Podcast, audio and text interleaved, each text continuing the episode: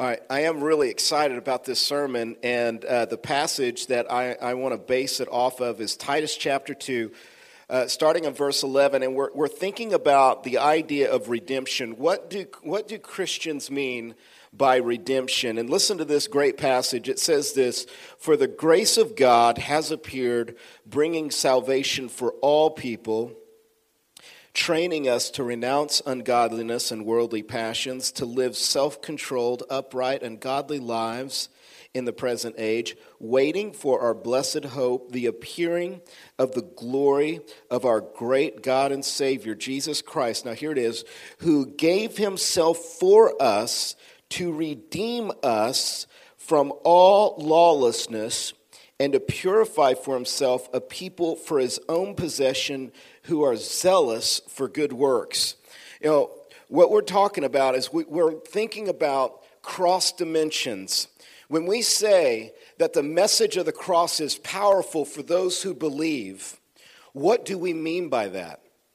What, what, what, why is it that the message of the cross is powerful? And here we, we in, in here in this passage, what we understand is, is that the message of the cross is about our redemption, that Jesus died to redeem us. Now, what is the meaning of the word redemption? Really quick, real easy concept to understand. Redemption means to be delivered at great cost. That's what it means. Redemption means to be delivered at great cost. It was a word that was used in the ancient world for the slave market. When a slave was purchased and the slave's freedom was purchased, they were being redeemed. Does that make sense? In fact, in the, in, in the New Testament times and in the ancient world, redemption was a very secular word. It wasn't, it wasn't a religious word at all. When we hear redemption, we think about religion, we think about spirituality and things like that. But in fact, this word was a very secular word. It was, it was used to describe purchasing something at a great cost, right? So now think about it. Last week, when we looked at the dimension of the cross, the message of the cross and justification, what we studied there is that because of the death of Jesus Christ, the penalty of sin has been paid. Amen? Isn't that a great thing? The penalty of sin has been paid. We are justified in the presence of the great judge of the world in the courtroom. We are justified by faith alone in Jesus Christ. If you're somebody, you're like, how do I become a Christian? How do I begin to walk in this idea of being a Christian? I can tell you that the way you become a Christian is to surrender your life to Jesus Christ, to believe in Him, and He will save you, He will forgive you, He will take away the penalty of your sin. But when we move from the courtroom to the slave market, when we move from justification to redemption, now we're beginning not to talk about the penalty of sin, but the power of sin. We're beginning to look at the idea that God doesn't just want to pay our penalty and declare us not guilty and declare that there's no condemnation for those who are in Christ Jesus, but God wants to take away the obligation that we have to the bondage of sinfulness. God wants to redeem us from chains and shackles and addictions and sinfulness and brokenness. And sometimes I think that we, we make Christianity too complicated. You know, we, we can over spiritualize it. We can, we can start talking these big terms. But I want you to know that Christianity is about the farmer being able to go out into his field as a free man in his identity and his relationship with God and have peace in his work. Christianity is about a lawyer who's able to do his work with integrity and, and, and to do his job in a way to where he's at peace with himself. He's comfortable in his own skin. Christianity is about the housewife who's trying to raise her children with faithfulness and nurturing, and, and she has peace while she's doing her daily activities. Christianity is about real people walking in life and, and becoming human again because of the power of God to come and set them free. The power of, of being delivered from sin means that husbands begin to learn how to, how to love their wives and not fight their wives. The power of Christianity is, is a wife being able to have the power and the wherewithal to grant her husband permission to be the leader in her life. This is what Christianity is. It's about redeeming human beings to return them again to the real relationships of life. Redemption. And you know, we were reading, uh, been studying a book called Knowing God. We just finished it with some men. Uh, every other Saturday, we look at this book. It's by J.I. Packer, who's an absolute, he's a British guy. He's really smart. And, and, and we just love, we call him Jimmy P. We love J.I. Packer. Great book on knowing God. We just finished uh, studying it together as a few of us men uh, every other Saturday. But one of the things he said that we talked about uh, yesterday, yesterday morning, is J.I. Packer says, you know what we need to do is we need to take possession of our possessions in Christ.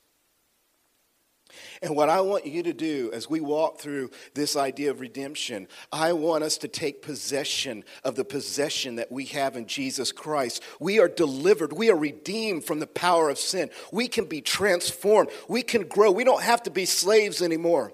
The shackles can come undone. Let us possess this possession in Jesus Christ. I don't know about you, but I always get frustrated when I spend a lot of money on something and then I never use it. How about you? Have you ever seen that? Uh, or, or you hear about people who do this, you know, like they buy the boat, but they never go to the lake, you know, that kind of type deal. And I feel like as believers, as Christians, sometimes we're not walking in the very things that Christ wants us to walk in. And one of the things we need to possess is redemption. So let's look at it. A few things about redemption. First of all, how can I possess redemption and walk in, in redemption? Number one, you need to define your chains define your chains.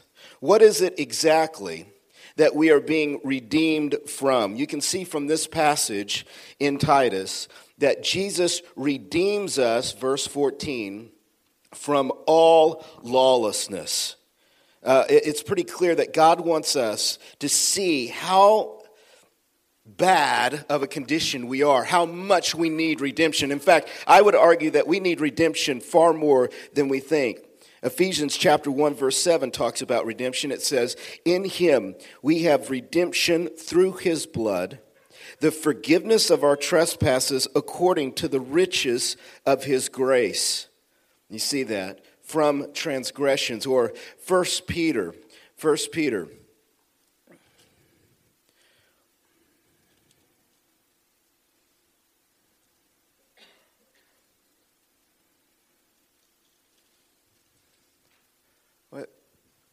Yeah, chapter 1, verse 18, my bad. See what happens when the pastor gets sick. First Peter chapter 1 verses 18 and 19 it says knowing that you are ransomed from the futile ways inherited from your forefathers not with perishable things such as silver or gold but with the precious blood of Christ like that of a lamb without blemish or spot. You can see these, these terms. You know, number one, you know, sin is being described as futile ways. Sin is being described in Titus as lawlessness. Sin is being described as transgression. You know, transgression means we're, we're crossing boundaries that God has set up for us. And, and, and Jesus comes into our life to redeem us from, from transgressing the boundaries that God gives to us. Or, or if you think about lawlessness, what is lawlessness as Titus talks about it? Lawlessness is people who don't care about God's boundaries, who have a heart of, of being lawless. Like it doesn't matter what I do. Like I am, uh, there's a word for it, it's called antinomian. Uh, people without the law, they don't care about what God's rules are, they don't care about God's boundaries. They, in fact, they might even say, hey, God doesn't care about boundaries. I can, I can be loved by God no matter what I do. See, that's a spirit of law lawlessness, or, or as First Peter says, futile ways, ways that are futile. In the Old Testament, the Old Testament describes sinfulness as evil. Everybody say evil. It's a really interesting word. Evil was a, was a word that, that really spoke to trouble or Uh, in fact, there's a, a, verse in, in Psalm chapter 5, verse 5, where it talks about evildoers or workers of trouble, is a way to translate that. Evil was actually a word that was used to describe something that had gone bad, something that had gone malignant. It was used of food that has gone bad. If, if your food goes bad in the fridge, it was once good, but now it's gone bad, it's malignant, right? The expiration date has come and gone, and now it's evil in terms of it's become troublesome, it's malignant.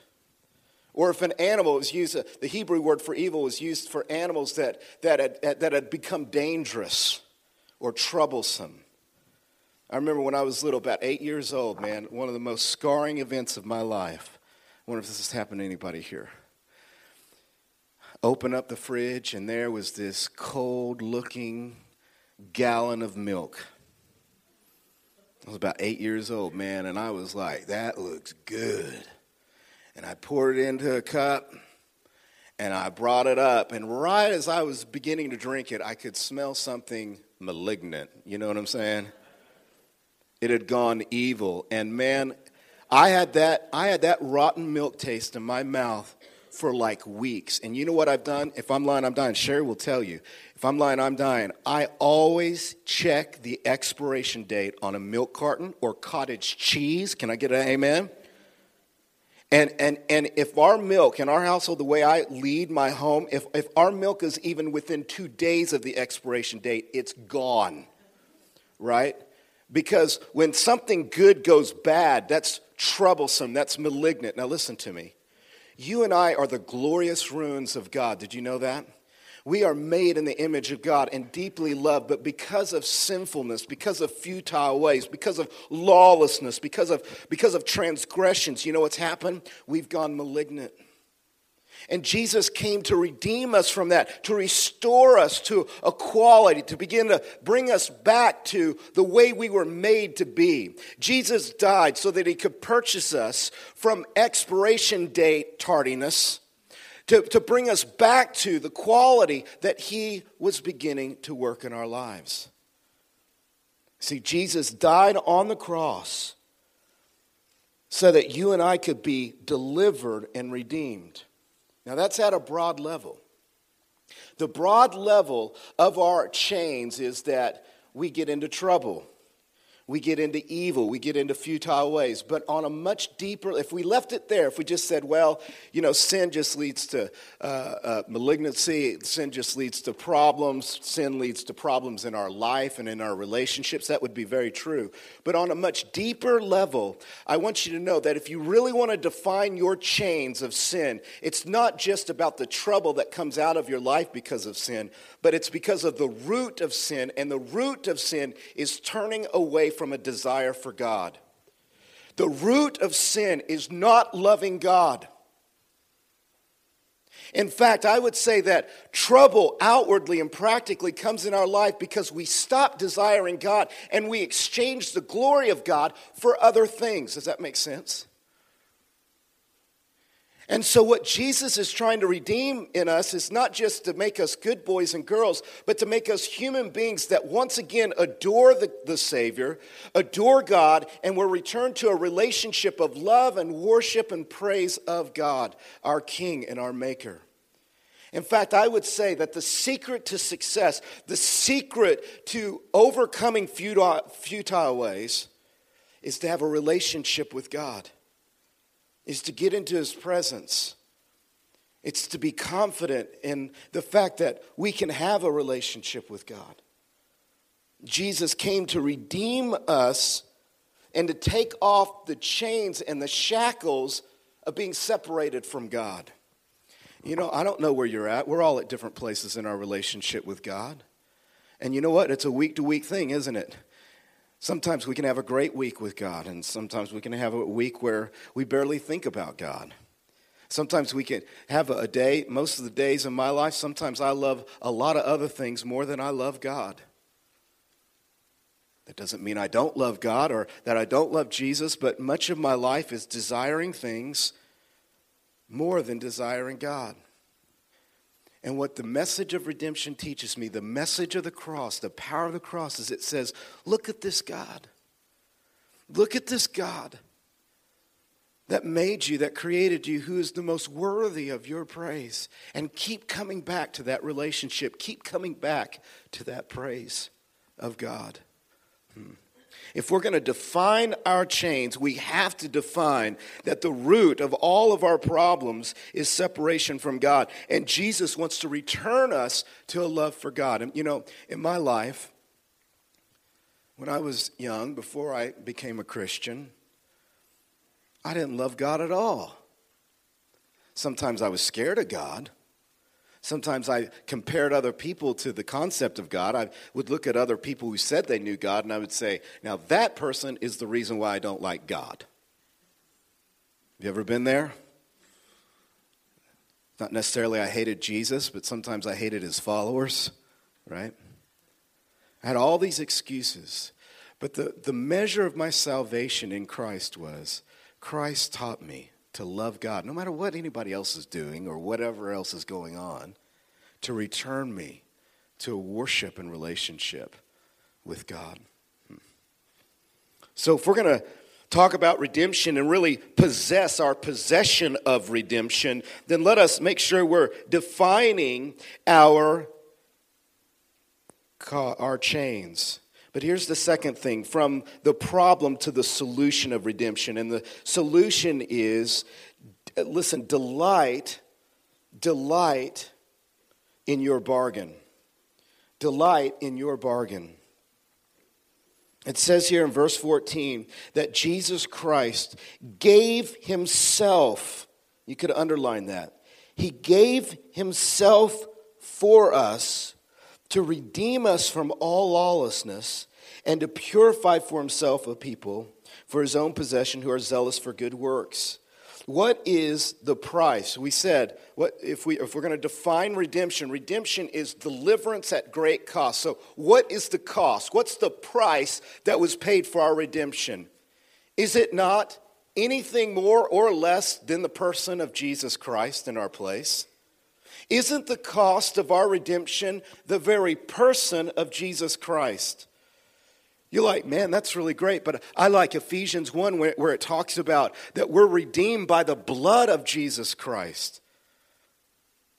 We're redeemed by the blood of Jesus Christ. There's a great passage in Revelation 5 that says, You are worthy because you have ransomed people from every tribe, tongue, nation, and, and language with your blood.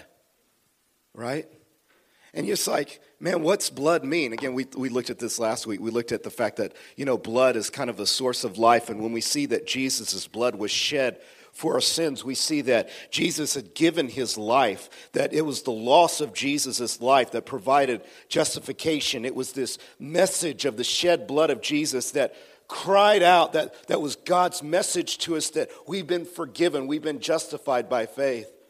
But in terms of redemption, what does the blood and the death of Jesus teach us? The blood of Jesus points to three things. Let me, let me tell them about Jesus. Number one, it points to the incarnation of Jesus Christ.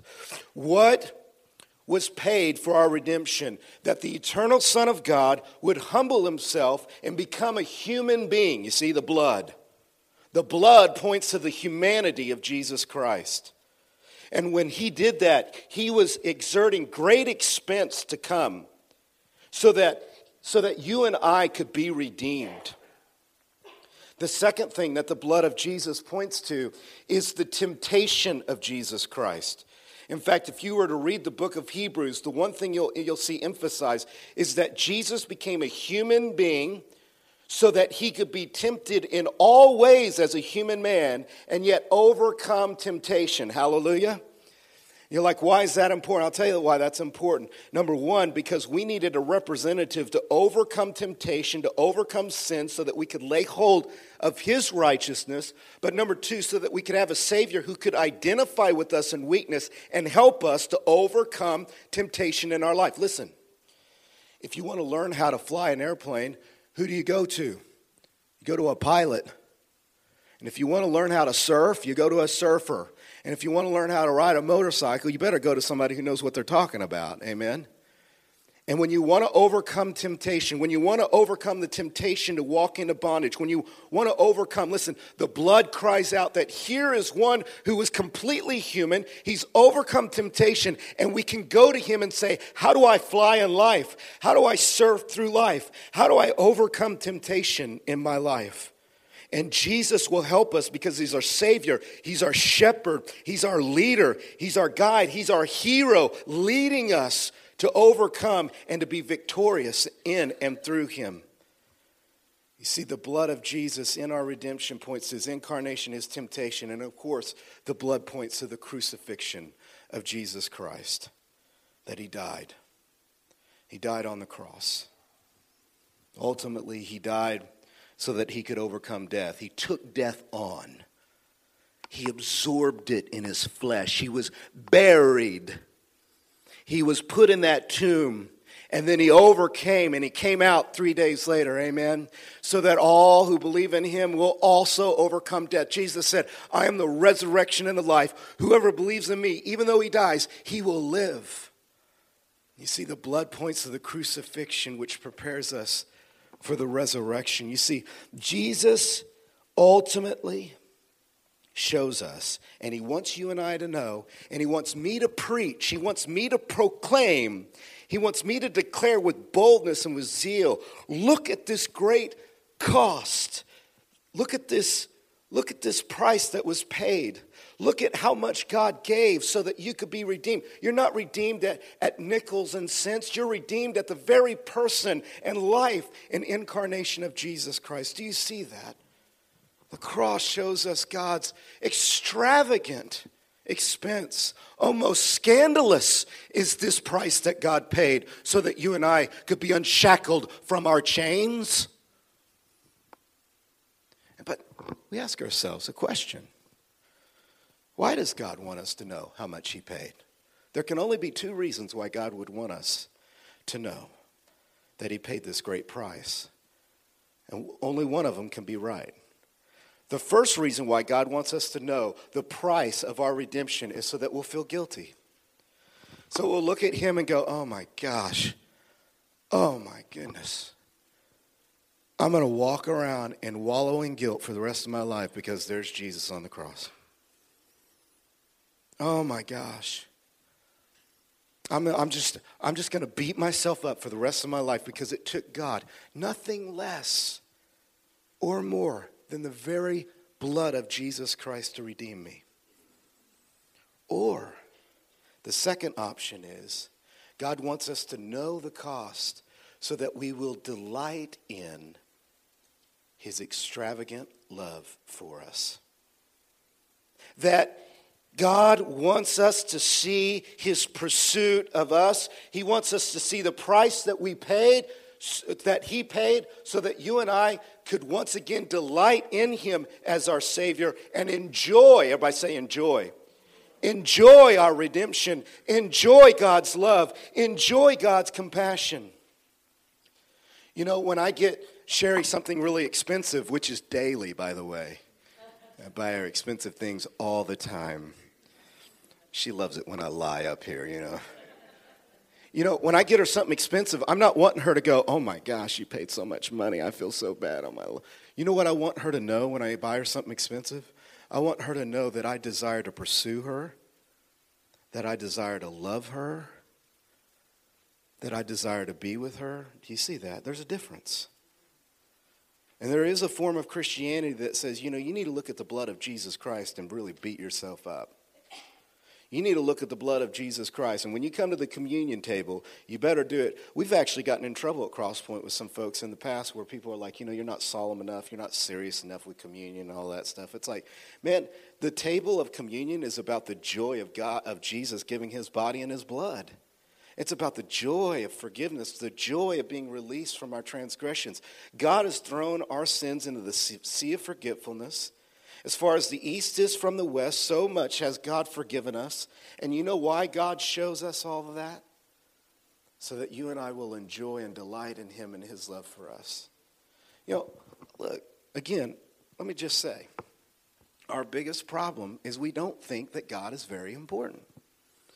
We don't think He's very delightful, that He's worth our priority or our time. And God's like, man, I want you to see through my love how awesome I am, how glorious. I'm the most worthy of your praise. I'm the most worthy. And look at how I've loved you and pursued you and treasured you by giving up Christ. Christ and his blood tells us something theologically and philosophically and ultimately practically about who God is. God is not like the gods of the ancient world where they were capricious and they had no morality and they just kind of woke up on the on, on you know and had bad days and therefore zapped people.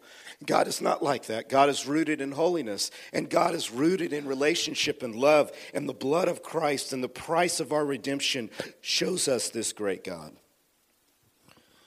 And so once we've defined our chains and once we've begun to delight in the cost of our redemption, then we can begin to confess our belonging. And here's the kind of the practical thing.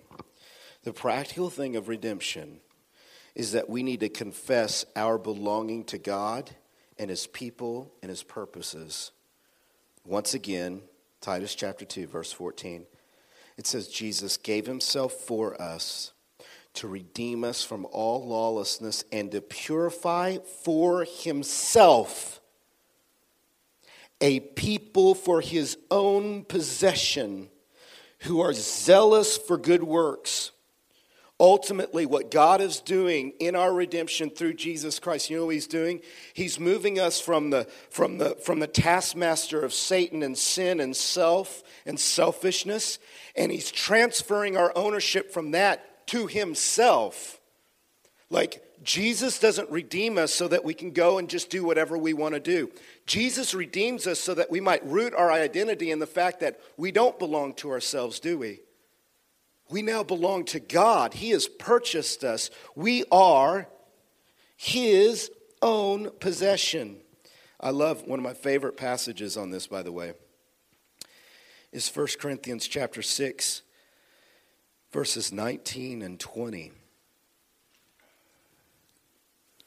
where the Apostle Paul says, Or do you not know that your body is a temple of the Holy Spirit within you, whom you have from God.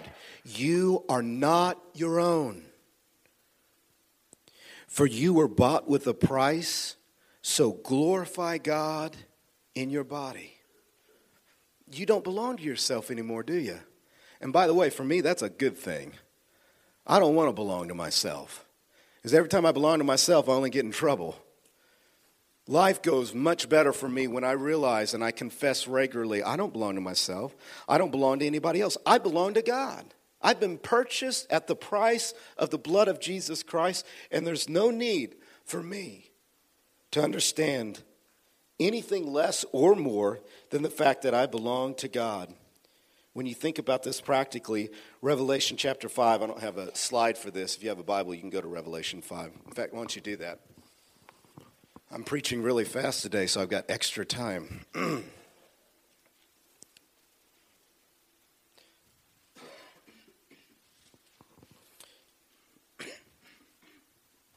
going to have to finish here pretty quick.